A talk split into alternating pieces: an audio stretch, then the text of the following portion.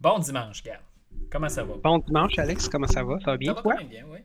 Il fait super beau à Montréal aujourd'hui. Il est super beau aujourd'hui. On a décidé de faire d'autres choses de notre journée avant le podcast. Fait que là, on a pu profiter du beau temps. Oui. Donc aujourd'hui au menu. Oui, excuse-moi. Je vais pas te couper là. Aujourd'hui au menu, deux affaires. On va faire notre petit varia, nos nouvelles habituelles. Puis ensuite, probablement un de nos plus gros sujets qu'on n'a jamais eu. On va passer au travers des voitures qui ont redéfini les standards. Voitures de légende ou voitures qui, aujourd'hui, quand tu dis ça à quelqu'un, il fait Ben oui, à cause de cette voiture-là, on est rendu là aujourd'hui. C'est ça. Puis là-dedans, il y a des voitures qui ont influencé les autos que tout le monde conduit. Puis il y a des voitures de légende qui, évidemment, sont inaccessibles, mais qui ont quand même redéfini le monde de l'automobile. Ben oui, qui ont démocratisé la puissance ou démocratisé quelque chose. avant ça, on a des anecdotes automobiles dans nos vies. Moi, cette semaine, j'ai fait un tour de minivan. Puis là, je, vais expliquer. Là. J'aime pas spécialement les minivans, mais pour le travail, des fois, il faut que je me rende chez des clients. C'est plutôt rare, surtout en temps de COVID, mais cette semaine, il fallait que je le fasse. C'est un client à Montréal. Puis, si je fais plus de 250 km, ben, c'est la politique de l'entreprise, je dois louer une voiture. Puis là, j'avais beaucoup de matériel, fait que j'ai loué une minivan. Puis là, je suis arrivé dans la compagnie de location d'auto, puis il y avait une Sienna, puis un grand caravane. Là, j'espérais avoir la Sienna, ben oui. mais j'ai eu le grand caravane, évidemment. évidemment. Fait que là, genre, je prends le grand caravane qui a 84 000 kilos, il doit avoir genre deux ans, là. C'est typique char de location, une belle grande caravane noire. Puis j'ai j'ai fait j'ai comme caché les bancs parce que j'avais j'avais du matériel à mettre dans l'auto puis j'avais jamais vu des sièges tow and go ah c'est hot hein? Depuis 2004 que ça existe. C'est incroyable. Il genre les bains ils, disparaissent. Il y a plus de, il y a plus de bancs un plancher plat c'est immense tout l'espace. C'est comme si ça n'existait pas. C'est comme si les bancs y allaient dans une autre dimension. Fait que ça je trouvais ça fantastique défaut, ces bancs là sont pas confortables. Parce qu'ils doivent être très très minces pour pouvoir se plier contrairement à mettons une Sienna ou une Odyssey continue ben, je sais pas, mais en tout cas, c'était quand même assez pratique, c'était fascinant. Puis à un moment donné, on s'entend c'est pas une vieille auto, c'est un V6 3.6 Pentastar, qui est un moteur bien, bien, bien correct. puis c'est assez économique. J'ai fait 9 litres au 100 là, en en ville puis en faisant Montréal-Québec. Mais à un moment donné, la transmission a shifté, puis ça a tellement donné un coup horrible. C'était pire que mon CRV de 280 000 km avec la transmission finie. Genre, ah. ça a fait l'auto a explosé presque. Mais à part ça, ça a quand même bien été. C'était pas si pire que ça. Je suis resté pris dans un stationnement, puis il a fallu que quelqu'un déplace son auto. Ah, c'est pas mon stationnement, ça? ouais, c'est ça. Fait que c'est parce que c'est trop, c'est juste trop gros là. Mais j'ai réalisé que en conduisant une grande caravane, il y a beaucoup de grandes caravanes sur la route en fait. ben oui. Puis, tu sais, dans le fond, la raison, c'est qu'un grand caravane, ça coûte vraiment moins cher que les deux bonnes minivans, qui sont la Odyssey puis la Sienna. Mais il y a une raison là, pour laquelle les gens achètent ça. C'est pratique. Là, ben oui. Il n'y a, a, rien d'autre comme ça dans cette gamme de prix-là. Puis il y a bien plus de place que dans plein des VUS qui aujourd'hui remplacent des minivans. Ça loge autant que les petits Ford Transit Connect. Et plus, ben oui, même. Ben, même c'est moins cher, puis un V6. Oui, c'est ça. Ben, je pense que les, les, tout petites fourgonnettes de livraison comme le Transit Connect, le NV200, qui coûtent 30 000, qui est le prix d'une grande caravane, ça fait comme pas de sens, là, ben mais c'est comme ça. Bref, il y, a un, y a un besoin pour ces minivans-là, puis j'en achèterai jamais de Dodge Grand Caravan, mais je comprends quel besoin ça sert, puis c'était ça ma petite anecdote de la semaine. Ouais. Moi aussi, j'ai une, anecdote. Euh, c'est sûr que les gens me connaissent, j'aime beaucoup les voitures européennes, puis on a un ami commun, toi et moi, Gab, qui a des Mercedes depuis une couple d'années. Puis là, il travaille beaucoup à l'extérieur du Québec. Donc, ses voitures traînent dans son garage pendant plusieurs mois. Donc, il m'a prêté aujourd'hui sa E550 4MATIC 2009. Puis, je vais rouler avec cette semaine. Ma, copine doit aller travailler avec euh, mon S60. Fait que je vais me promener cette, cette semaine. Puis, je vais vous revenir ultérieurement avec un podcast de comment j'aime ça. Parce que selon moi, la E-Class, c'est une voiture très importante. Tu sais, je veux dire, c'est.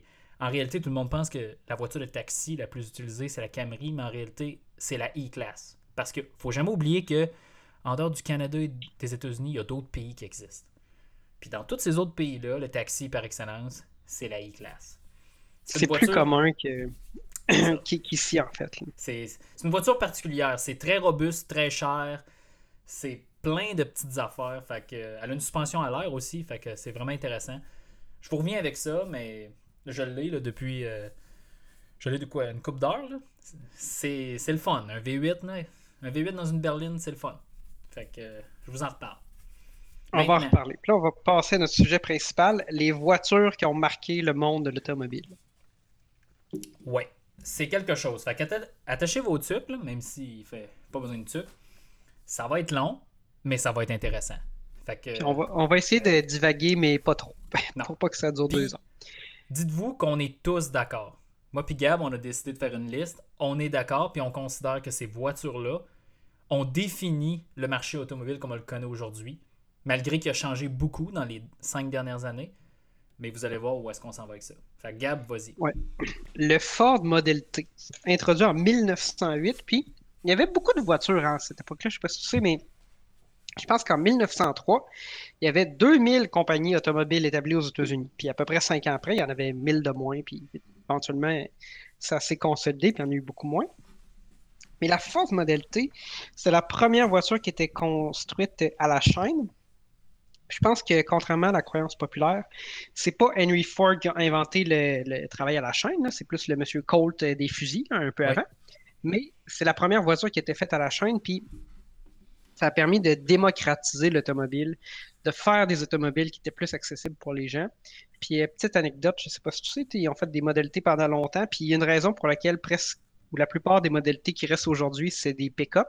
C'était parce que pendant la Grande Dépression aux États-Unis, si tu avais un pick-up, c'était construit comme un camion, puis tu avais le droit d'avoir plus d'essence que si tu avais une auto. Ah, fait que les gens convertissaient leur Model T en pick-up. Puis euh, c'est pour ça qu'il y en avait beaucoup. Mais aussi, autre anecdote, une Model T, ça se conduisait pas comme une voiture moderne. Non, du tout. C'est pas les contrôles conventionnels. Fait que c'est pas la première voiture qui a démocratisé l'automobile, c'est juste la première voiture bâti en masse parce que c'était compliqué à conduire un Model T. Effectivement. je pense que si toi et moi on s'embarquait dans un Model T, on serait pas capable de le conduire. il y avait, un, il y avait un, levier pour ajuster l'avance de, dans le fond des étincelles des bougies. Puis il y avait l'inverse d'une cloche qu'il fallait que tu pèses dessus pour engager la friction. Dans le fond, un Deadman Switch. Quand tu le lâchais, tu t'arrêtais quelque chose comme ça. J'avais entendu dire qu'il y avait deux vitesses, puis si tu étais en deuxième vitesse, tu pouvais uniquement être au fond, tu pouvais, comme pas... Bref, c'était compliqué. Fait que c'est pour ça que le Model T, c'est dur à conduire, mais ça a démocratisé l'automobile, puis là, on passe à quelque chose de beaucoup plus récent. Oui, et de beaucoup plus lugubre. La Volkswagen Beetle. Là, ça serait... L'histoire de la Beetle, ça serait un podcast au complet, là. Vite, vite de même.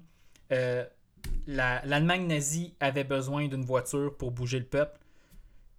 Ferdinand Porsche, avec probablement un fusil sur la tempe, s'est fait dire Fais-moi une voiture qui ressemble à une coccinelle parce que c'est aérodynamique. Il a fait la Beetle. La Deuxième Guerre mondiale est arrivée. Les Anglais ont repris l'usine à Wolfsburg. Ils ont trouvé des carcasses de Beetle.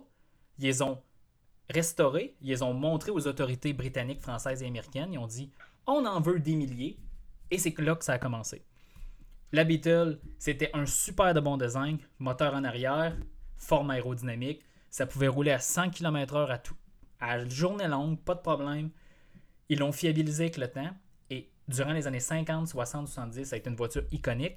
En réalité, c'était une voiture peu chère, fiable, facile à opérer, facile à avoir, un peu comme la Fiat 500 puis la Fiat 124. Ça a été un franc succès. Je veux dire, c'est la seule voiture avec une série de films, le Love Bug. Puis je veux dire, le mouvement hippie, tout ça. Puis euh, les, les Dune Mais cette voiture-là a été produite au Mexique jusqu'en 2003, je crois. Puis c'est le taxi par excellence euh, au Mexique. Mais la Beetle a comme redéfini qu'est-ce qu'une voiture de base devrait être pour les gens. Oui, puis ça, c'était en Allemagne de l'Ouest. Parce qu'en Allemagne de l'Est, il y avait des autos soviétiques. puis aujourd'hui, j'ai vu un, un Lada Niva. Ça faisait hmm. plusieurs années que j'avais vu un Lada Niva. Je sais pas si vous vous rappelez. Je pense que Jacques Duval, même s'il continuait d'en vendre en Amérique du Nord, à un moment donné, il avait dit Je vais arrêter de la mettre dans, la mettre dans le guide de l'auto parce que ça sert à rien. Je veux plus parler de Lada. Puis il avait juste arrêté de la mettre dans le guide parce qu'il disait qu'il fallait un coffre à outils plus gros. Il fallait un immense coffre à outils pour juste réparer ton auto tellement qu'elle brisé. Mais les choses soviétiques, c'est ça a un cachet. En tout cas, on pourra en parler un autre podcast, encore une fois. On manque jamais d'idées, mais Les voitures soviétiques, ça a un certain cachet.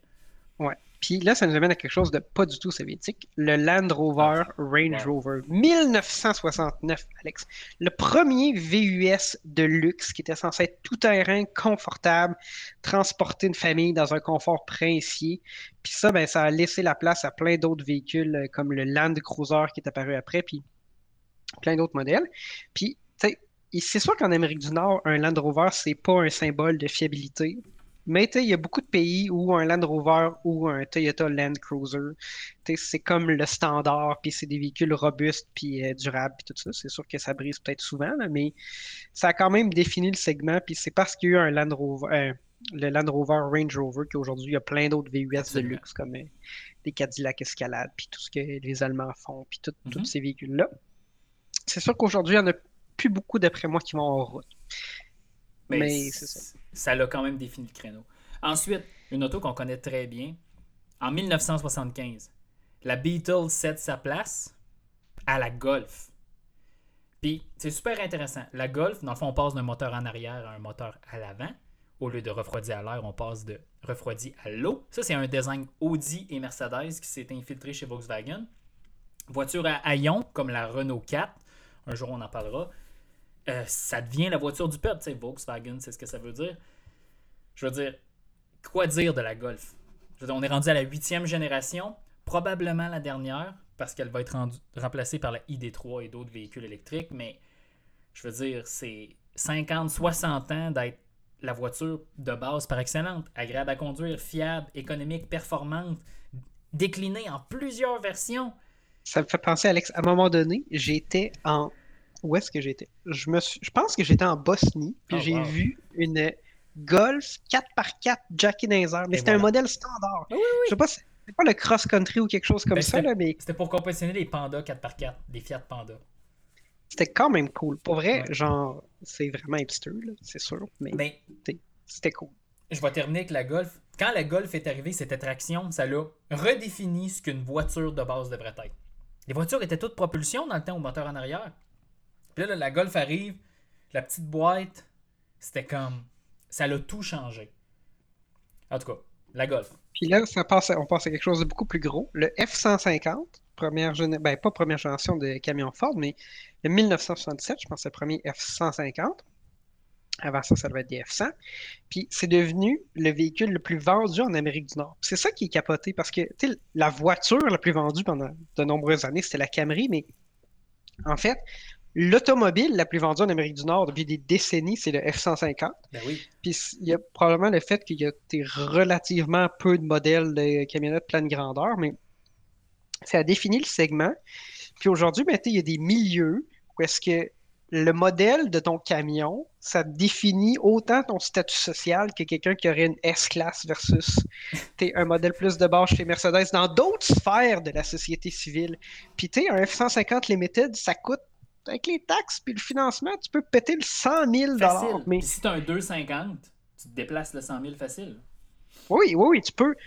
Un F250 Limited avant taxe, ça coûte 100 000 Tu sais, Mm. C'est capoté. Mais tu sais, c'est c'est des véhicules où tu peux avoir l'opulence puis un luxe absolument incroyable. Je, je dépenserais jamais ça pour un camion, je comprends pas, mais ça existe, puis ça définit un segment, puis c'est ça. Puis aujourd'hui, tu as toute une gamme du camion avec l'intérieur en vinyle que tu peux nettoyer avec une hose jusqu'à celui qui est fait en cuir de luxe incroyable. Oui. Hybride avec une génératrice de 7200 watts dans le coffre. Tu sais, c'est. Ils ont pensé à tout. Ils ont pensé à tout. Je n'en achèterai pas un, mais, Mais- effectivement, c'est quand même cool. Puis la génératrice, c'est très hot. Ça, Très, je pense très que je pense que d'ici quelques années, toutes les camionnettes vont offrir cette option-là. Ensuite, ça c'est quelque chose. Je vais inviter les gens qui écoutent ce podcast à chercher sur Google cette voiture-là juste pour que vous voyez comment le design était avant-gardiste. On est en 1979, année modèle 1980. Mercedes sort la classe S euh, châssis W126. Ça, c'est une désignation interne de quelle génération c'est. Peu importe. Des S-Class, il y en avait depuis les années 60, mais celle-ci, première voiture avec des airbags, frein ABS, un design complètement contemporain. Si vous allez voir sur Internet de quoi cette voiture a l'air, vous dites, hein, les années 90. Non, non, non. On est en 1979. Voiture ultra sécuritaire. Euh, régulateur de vitesse, air climatisé deux zones, siège chauffant, à l'arrière aussi, toit ouvrant complètement automatique, pas à manivelle, miroir électrique. Tout, tout ce qui est de base sur une Hyundai Accent aujourd'hui était de base sur une Mercedes classe S en 1980. Et cette voiture-là a comme changé le marché. À partir de ce moment-là, là, les constructeurs ont fait OK, nos voitures doivent être sécuritaires, bien équipées, tous les équipements doivent être électriques. Et là, là, ça a déboulé. Les Japonais ont embarqué là-dedans. Puis ils ont rendu tout ça extrêmement fiable. Mais Mercedes a pavé la voie. Une Mercedes classe S 2001-2002 de ces années-là, là, une S430, combien ça vaut aujourd'hui? Je pense qu'on en voit. Je pense qu'on en voit des fois en bas de 2000. attention, Gab. Des W126, c'est indestructible. Avant, mettons, la génération 2001-2002, c'était des voitures over-design, extrêmement chères, qui durent très, très, très longtemps. Ils sont très fiables et c'est pas des mensonges, c'est des voitures très fiables. Il y a un peu moins d'électronique aussi, puis, euh, ça, devait aider un peu sur la fiabilité. Là, ça nous amène à une auto fascinante, parce qu'il y a comme une histoire derrière ça. La Audi Quattro 1980. Je ne sais pas si ça te dit quelque chose, c'est la première Audi avec une traction intégrale. Ben, c'est la première voiture avec une. Non, c'est la Jensen Interceptor, la vraie voiture avec une traction intégrale, mais ça, c'est le vrai système. Le vrai. C'est ça, c'est la première voiture qui a une, vraie traction intégrale, un peu comme ce qu'on voit aujourd'hui, puis qui marche, puis qui fonctionne. Ce qui est capoté, c'est que cette voiture-là, c'était censé être une voiture sécuritaire pour la famille, puis tout, mais c'était aussi un projet pour que Audi gagne en rallye. Puis je sais pas si tu sais, mais à cette époque-là, les voitures de rallye étaient seulement propulsion deux roues motrices. Puis le règlement disait que tu étais obligé d'avoir une, une, transition deux roues motrices. Fait que là, à un moment donné, le monsieur de Audi qui était dans un comité de la FIA, il a dit la seule voiture traction intégrale qui faisait le groupe Volkswagen, c'était le Iltis, qui est une espèce de petit Jeep militaire. Au Canada, on a eu pendant un bout des, des Iltis fabriqués par Bombardier, puis ça avait absolument rien de sport. Il y avait, tu ne pouvais pas penser que ça, ça allait aller faire du rallye. Fait, comme sachant que c'était la seule voiture à traction intégrale qu'Audi faisait, le monsieur de Audi a demandé au comité est-ce que vous accepteriez qu'on fasse un char à traction intégrale? Puis les autres ont dit ben oui, ils peuvent bien perdre leur temps essayer de faire un Iltis de course. Là. on va continuer de gagner. Puis là, ils sont arrivés avec la Audi Quattro, puis ils battaient tout le monde parce que ça allait tellement vite, puis c'était tellement mieux en route avec une voiture à traction intégrale, jusqu'à temps que l'Ancia revienne, parce que l'Ancia, ils ont fabriqué la seule auto qui a réussi à battre la Audi Quattro dans les rallyes, qui était la Lancia O37. C'est une voiture propulsion avec le moteur dans le coffre, puis il n'y avait rien en avant, puis il n'y avait pas de poids. puis l'Ancia, ils ont fait euh, une interprétation créative des règlements de la FIA pour le, le rallye. Très, très dans le fond, le, monsieur qui dirigeait l'équipe d'Audi, c'était un docteur en génie mécanique, que tu voyais réparer les autos puis tout. Puis le monsieur de Lancia, c'était un playboy qui devait faire du bateau pendant que ses courses roulaient. Mais ils, ils, ont réussi à tout arranger leur saison puis à tricher. Puis ils n'ont même pas participé à certaines courses, mais dans d'autres courses, ils arrivaient avec quatre autos au lieu de deux. Puis ils ont fait plein d'affaires puis ont fini par battre Audi jusqu'à temps que Audi mette leurs affaires en ordre puis ils réussissent à battre Lancia. Puis après ça, ben, Lancia ont copié Audi, ont fait une voiture traction intégrale, puis ont gagné six fois de suite hmm. avec une interprétation créative des règlements. Fait que l'Audi Quattro, bon, il y a toute l'histoire du rallye, mais surtout, ça a démocratisé la traction intégrale, puis ça fait qu'aujourd'hui, il y a toutes sortes de voitures, pas juste des VUS qui peuvent être disponibles 4x4, puis c'est intéressant. Oui. Ensuite, on est en 1984. Là, des gens me diront Ouais, mais Alex, la Renault Espace. Oui, mais on est en Amérique du Nord en même temps que la Renault Espace sort, la Dodge Caravan arrive, basée sur euh, la plateforme K de Chrysler qui, a sauvé la compagnie, on pourrait dire. La mini-fourgonnette. 7 places, 3 rangées de sièges, une porte coulissante d'un côté, pour pas que les enfants sortent en plein milieu de la rue, avec des petits moteurs de merde. Mais, un franc succès. Pendant au moins 30 ans, les minivans ont dominé les banlieues nord-américaines. Je veux dire, l'histoire de Gab ce matin. Les multisegments sont venus remplacer euh, les, les minivans euh, à partir de 2010, mais on peut pas. C'est indéniable. Sans la caravane, on n'aurait pas la Odyssey, on n'aurait pas la Sienna, puis on n'aurait pas tout ce qui vient avec. Effectivement. Puis aujourd'hui, les, les, banlieues sont peuplées de beaux Toyota RAV4, mais à l'époque, des années 90, quand toi et moi on était jeunes, ben, c'était des Chrysler Voyager puis des Mm. Dodge Grand Caravan. Nous, on a eu un Montana. Chrysler Voyager. Après, après 100 000 km, il était fini puis la transmission était, était détruite. Mais tu sais, c'était une bonne. C'est ça. Tu fallait, tu te promènes avec un 5 gallons de Preston. Ben, en fait, on avait une, non, c'est une cruche de 18 litres d'eau dans le coffre pour rajouter de l'eau quand elle surchauffait puis tout, là, mais c'est pas grave. La prochaine auto, un peu plus récente, la Toyota Corolla 1987, génération E90, comme tu as pris le temps de mentionner, ben, c'est la première génération qui était assemblée en Ontario puis en Californie, fait que fabriquée en Amérique du Nord. Puis je pense que quand les premières voitures japonaises sont arrivées en Amérique, les Civic puis les Corolla de ce monde, c'était pas vraiment adapté au marché nord-américain. C'est des autos, des Civic que tu repeinturais après 2-3 ans au complet parce qu'ils étaient tous rouillés. C'était c'était des autos japonaises, mais c'était pas encore adapté.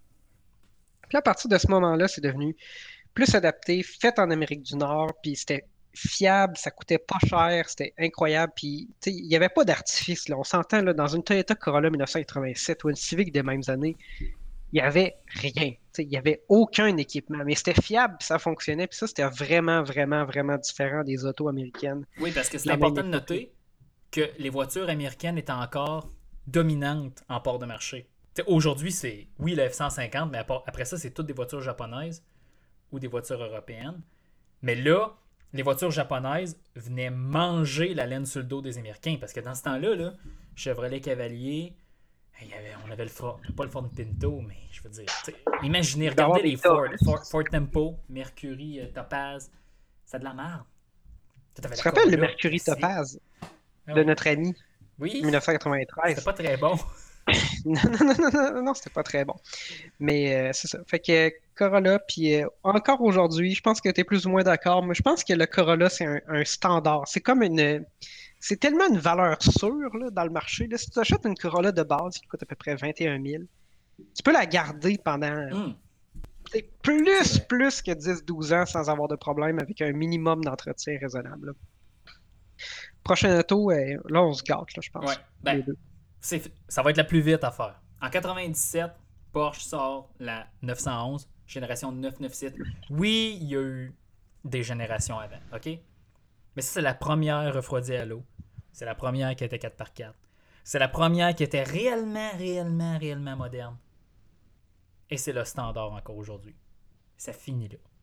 C'est tout. Puis, 911. puis une Porsche 911, surtout, euh, même, en fait, n'importe quelle génération, ça garde sa valeur. Il y a Ben comme un, un plancher.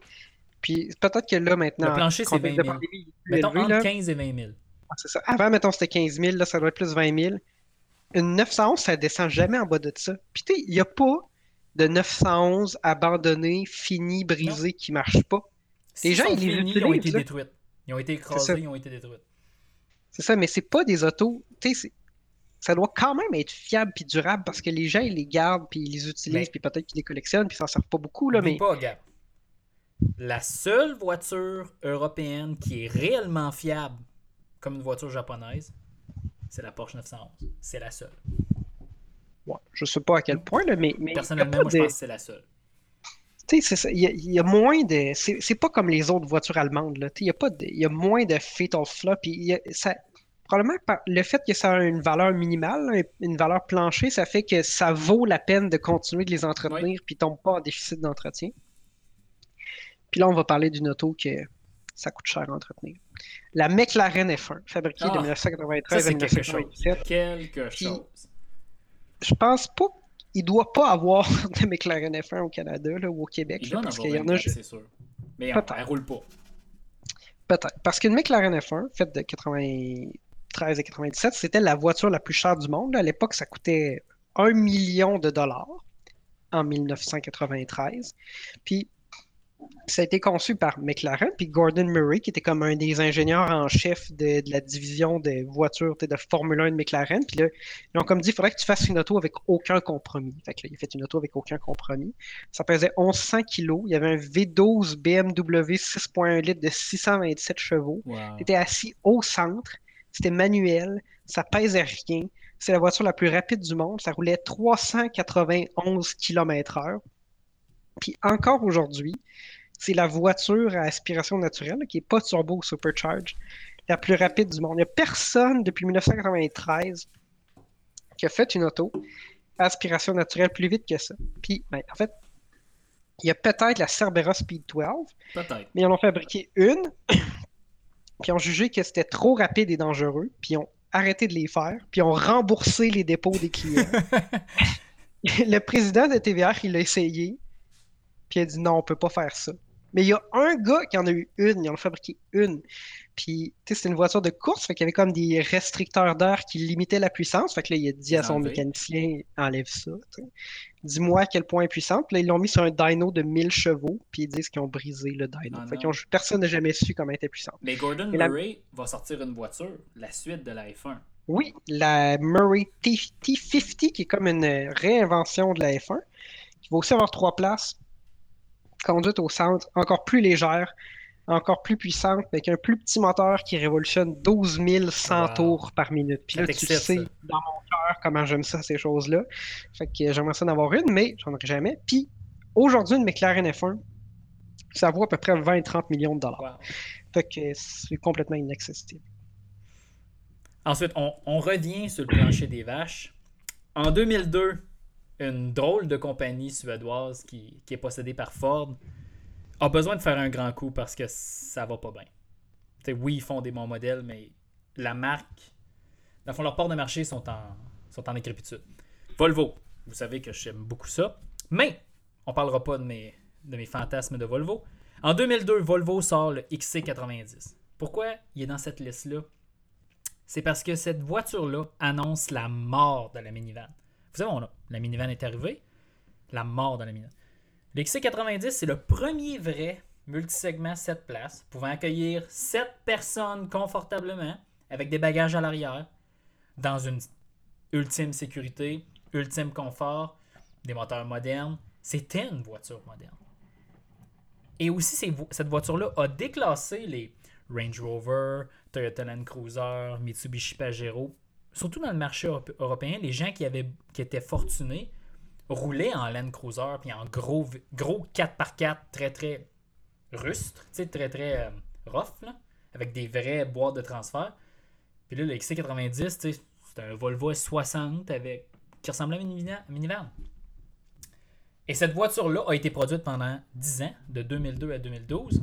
Il y a eu un arrêt, ensuite ils ont fait la deuxième génération.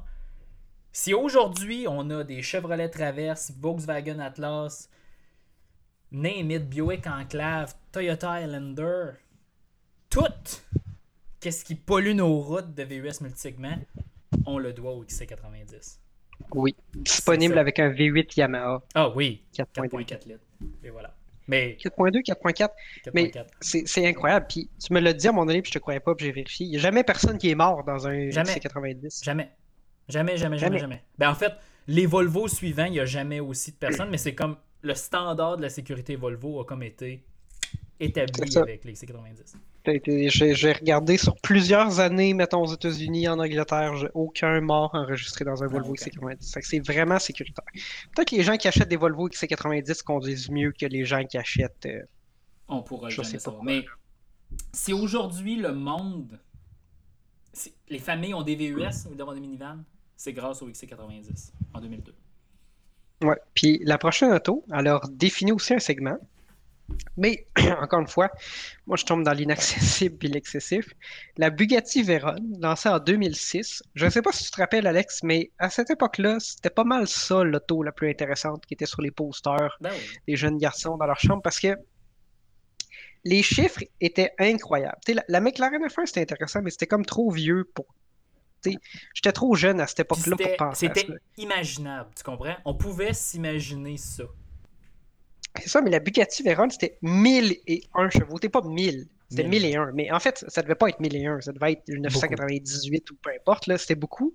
Ça roulait 407 km/h. Puis Ferdinand Piek, le monsieur qui gérait Volkswagen à cette Qui a époque-là, fait la Phaeton?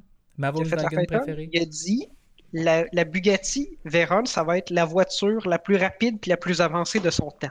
Point. C'est tout. C'est tout. Puis il voulait Tu sais, dans le fond, il y avait tellement de défis d'ingénierie pour faire une auto qui roulait à 400 km/h qu'il fallait qu'ils réimaginent tout. Il fallait qu'ils ils refassent des nouveaux pneus. Tu sais, qu'ils aillent voir Michelin, ils disent on veut des pneus qui roulent 400 km/h. Puis après ça, ils réalisaient que la, la valve, dans le fond, Schrader du pneu, là, à 3, tu sais, quand tu roules 400 km/h, elle subit 3000 G, puis elle sauve toute seule, puis elle fuit de l'air. Fait que là, il fallait reconcevoir une valve. Après ça, ils disaient bon, ben, on va mettre deux V8 ensemble, mais ça rentre pas. Fait que on va faire deux V8, deux VR8 pognés ensemble. C'est un moteur W16, 8 litres, 64 valves, 4 turbos, 10 radiateurs. Puis ça roulait 400 km/h. Puis ça, ça pouvait le faire de manière répétitive. Puis selon Ah, les gens qui ont déjà fait le ça. cahier des charges. Cette auto-là, c'était normal de rouler 400. Ben, c'est ça. Puis les gens, les gens qui ont roulé à cette vitesse-là, mettons James Bay roulait 400 km/h, puis il dit c'est tellement pas dramatique. là. Il dit après ça, tu freines, tu ralentis. Tu penses que tu es arrêté, mais tu roules encore 110 km/h. puis, tu sais, à cette vitesse-là, ça consommait ses 100 litres d'essence en 12 minutes, mais Ouais. c'est bien parce que les pneus, ils duraient 15 minutes. Puis, Top Gear a nommé la Bugatti Veyron la voiture de la décennie, de la décennie des années 2000. Puis, ça a comme défini le benchmark pour les voitures de très, très, très haute performance d'aujourd'hui. Sais, Il n'y avait pas eu de voiture de 1000 chevaux avant la Bugatti Veyron, mais aujourd'hui, il y en a. Mais tu sais, Ouais. c'est parce que la Bugatti Veyron existait puis a fait ça. Puis, une autre anecdote, quand ils l'ont fait, il y avait d'autres voitures italiennes, mettons, qui avaient des launch control, qui accéléraient super vite, mais qui brisaient leur transmission après 3-4 démarrages. Puis là, encore une fois, M. Volkswagen a dit non, nous, on veut pas ça. On veut que tu puisses utiliser cette auto-là pendant 20 ans. Fait qu'ils ont fait une transmission pour la Bugatti Veyron, puis quand ils l'ont testé, ils ont fait 200 quarts de mille de suite pour être sûr qu'elle survive. Puis la seule raison pour laquelle ils ont arrêté, c'était parce qu'il faisait noir. Ils D'ailleurs, c'est une transmission anglaise. Ce n'est pas un design allemand. effectivement. Puis c'était assemblé en France même, Absolument. les Bugatti À. Mulsanne. Yes, yes. Et là, on parle de 1000 chevaux. Et là, on transitionne vers. En fait, là, on arrive en 2012, la Tesla Model S. Et là, ça, tu sais, ça, ça, on le voit de notre vivant, dans le fond, c'est le plus gros choc qui arrive à l'industrie automobile. Les voitures deviennent des téléphones, les voitures deviennent des gadgets électroniques, les voitures deviennent électriques. Euh, c'est spécial parce que là, nous, on, est actuellement dans la transition. Certains diront Ah non, non, non. Oui, ok, c'est fait. La prunelle des yeux des gens qui veulent acheter une voiture puis qui veulent flasher, ils achètent plus des S-Class. Ils achètent plus Il y en a des gens qui achètent des Lamborghini et des Ferrari. Mais tu te promènes en Tesla Model S ou en Model X puis t'es comme What? Même, même plus loin, là, que je dirais, tu te, pro- tu te promènes dans une Tesla Model 3. Tu pourrais avoir, tu pourrais avoir la Tesla Model 3 Standard Range Oui. qui n'existe pas, de 150 km. Tu as un statut social Oui. qui est associé à cette auto-là qui est bien, qui est, je pense, plus significatif que celui de si tu avais une Lamborghini ou une voiture exotique italienne. Oui, mais mettons qu'on y va juste en comment ça a changé le paradigme automobile. C'est, selon moi, la Model S, oui, il y a eu la GM EV1, il y a eu la Nissan Leaf, il y a eu plein d'autos électriques. Mais la première voiture électrique qui était relativement similaire à une voiture à essence, c'est la Model S. Tu pouvais la recharger relativement rapidement. Tu pouvais faire au moins plus que 300 km. Non, version 2012. Aujourd'hui, en 2021, il y en a des versions de genre 600 km. Mais la Tesla Model S a redéfini comment que la voiture électrique devait être vendue et devait être présentée au public. Et la Model 3 est venue après, plus tard, puis c'est la voiture électrique la plus vendue au monde. Puis elle montre l'exemple. On s'entend que le ID4, le Mustang Mach-E, Nissan Ariya, la Bolt sont tous inspirés du Model 3. Puis tout ce que les constructeurs automobiles autres que Tesla font actuellement, c'est les rattraper. Je dois dire qu'ils ont réussi. Là. Je pense que le ID4 et le Mach-E sont des voitures extrêmement compétitives. D'ailleurs, l'année dernière, le Tesla Model 3 avait. on- là, c'est compliqué à expliquer, c'est les Américains, là, mais avait à peu près 80% du marché des voitures électriques. Depuis que le Mach-E est sorti, 70%. Tu vas me dire, juste 10%. Oui, mais le 10%, c'est juste le Mach-E. Fait que Non, c'est faut quand même faire quelque chose de correct. c'est ça, c'est qu'il y avait des. Ben, j'allais dire des, Il y a des gens qui aiment les voitures des marques traditionnellement, traditionnellement américaines, qui ne jurent que par ça, qui n'auraient jamais acheté une Tesla, mais qui vont acheter une Mach-E. Oui, mais Un peu minute. comme. Il y a des gens normaux qui avaient des voitures japonaises et qui vont dans le Mach-E. Parce qu'il n'y a aucun constructeur japonais qui offre quelque chose que les Européens et les Américains font dans l'électrique actuellement. C'est peut-être parce que les Japonais favorisent les, euh, les améliorations incrémentales, tandis que Tesla, puis là, c'est ça que les, des constructeurs comme Volkswagen avec l'ID4 puis Ford avec le Mach font, c'est qu'ils repartent de zéro, puis ils font une auto de la base. je pense que Tesla a fait ça, puis ils ont redéfini plein de trucs dans l'automobile qui sortent un peu du cadre de, le fait que ce soit une voiture électrique. Là, mettons, le fait que ton auto est connectée à Internet, puis qu'elle s'améliore au fil du temps. Comme un téléphone. Ça n'existait pas, ça. Mais tu sais, ça n'existait pas en 2012. Mais n'importe qui avait un ordinateur avec des mises à jour Windows. Mais tu pourquoi t'achetais. Pourquoi moi j'ai un Toyota RAV4 puis il n'y a absolument rien dans le logiciel qui a changé depuis 2013, ils ont changé ça, Tesla. Ton auto, elle devient meilleure avec le temps. Elle se conduit toute seule. Tu peux payer 10 000 pour qu'elle se conduise toute seule ou tu peux payer Tesla pour qu'il augmente l'autonomie de ton auto à distance, des choses comme ça. Ils changent le modèle d'affaires de l'automobile il y a du bon et du moins bon là-dedans, mais clairement, Tesla a fait sa place. Puis quand il était dans la préparation de la modèle 3, puis que ça allait pas super bien, les gens ils remettaient ça en doute, mais finalement, le pari qu'ils ont fait, je pense, ils l'ont gagné. Ils sont là pour rester, je veux dire. Les gens copient Tesla. Est-ce que les constructeurs automobiles traditionnels vont faire des voitures meilleures que Tesla? Je suis sûr que oui. Et Tesla va s'améliorer parce que les gens qui travaillent là sont. Ils sont pas coincés dans les carcans des constructeurs automobiles traditionnels. Ils changent des choses puis ils se disent peu importe. toute l'électronique de la, Tesla est concentrée sur une petite boîte grosse comme une boîte de chaussures. Tandis que dans une voiture traditionnelle, c'est plusieurs puces, cartes électroniques éparpillées partout dans la voiture. Et pour les constructeurs nord-américains ou européens, c'est comme non, c'est impossible. On peut pas faire ça. On s'en fout, on fait ça. mais tu vois, c'est drôle ce que tu dis, les constructeurs américains et européens, c'est parce que Tesla, c'est un constructeur américain, mais, on, on, pense pas comme ça parce que c'est pas comme un constructeur américain. Ou Intel. C'est ça. C'est une, compagnie technologique plus. Ben, c'est une compagnie de voitures qui est gérée comme une compagnie technologique. Mm. Puis, euh, pour terminer, parce qu'on a fini la liste, on est rendu comme aujourd'hui. Watch out le Hyundai Ioniq 5. Parce que, je vais terminer avec ça, puis tu me diras ce que tu en penses, Gab. Faire une voiture électrique, c'est plus facile que faire une voiture à essence. Peut-être pas pour Tesla parce qu'il partait de zéro. Mais quand tu as le bagage culturel ou whatever de faire des voitures, puis tu arrives devant le cahier des charges d'une voiture électrique, c'est comme faire un téléphone puis une sécheuse. Il y a beaucoup moins de pièces mobiles dans une voiture électrique. Il y a beaucoup moins de contraintes. Il y a beaucoup moins de morceaux. La seule contrainte, c'est la batterie. Le reste, c'est de base. C'est des, des concepts mécaniques électriques qui sont compris depuis des centaines d'années. Moteur électrique, ça n'a pas été inventé 12 fois. Là. Ça marche. Fait Hyundai, qui est un énorme conglomérat avec des, des liens très, très, très, très tissés avec Samsung et LG, qui sont les qui font tous les écrans, toutes les batteries, toutes les composantes des téléphones, que ce soit Apple, whatever dans le monde. Eux autres, ils regardent ça, c'est une joke faire une voiture électrique. Faites attention. Hyundai, qui ont énormément d'argent. J'aime pas beaucoup Hyundai, ils font des voitures très cheap. Je trouve que la qualité n'est pas encore au, niveau des Allemands, mais attachez votre tube. Parce que eux autres, ils sont capables d'en sortir à bas prix et rapidement. Faites attention. Ouais, mais c'est ça qui va faire la différence, je pense. Parce que, bon, le Tesla, il y a plus, il y a moins de problèmes d'approvisionnement, mais chez les autres constructeurs, c'est la plupart des modèles électriques, tu peux pas juste arriver au concessionnaire, en acheter une et repartir avec. Là. Euh, il y a des délais, puis il y a des listes d'attente, puis tout ça. Puis je pense que ceux qui vont être capables d'adresser ça en premier, ils vont faire une énorme différence. C'est Hyundai et Volkswagen les premiers qui vont être capables d'adresser ça. Qui ont des énormes complexes industriels, puis des chaînes d'approvisionnement énormes, qui sont capables de sortir du stock instantanément.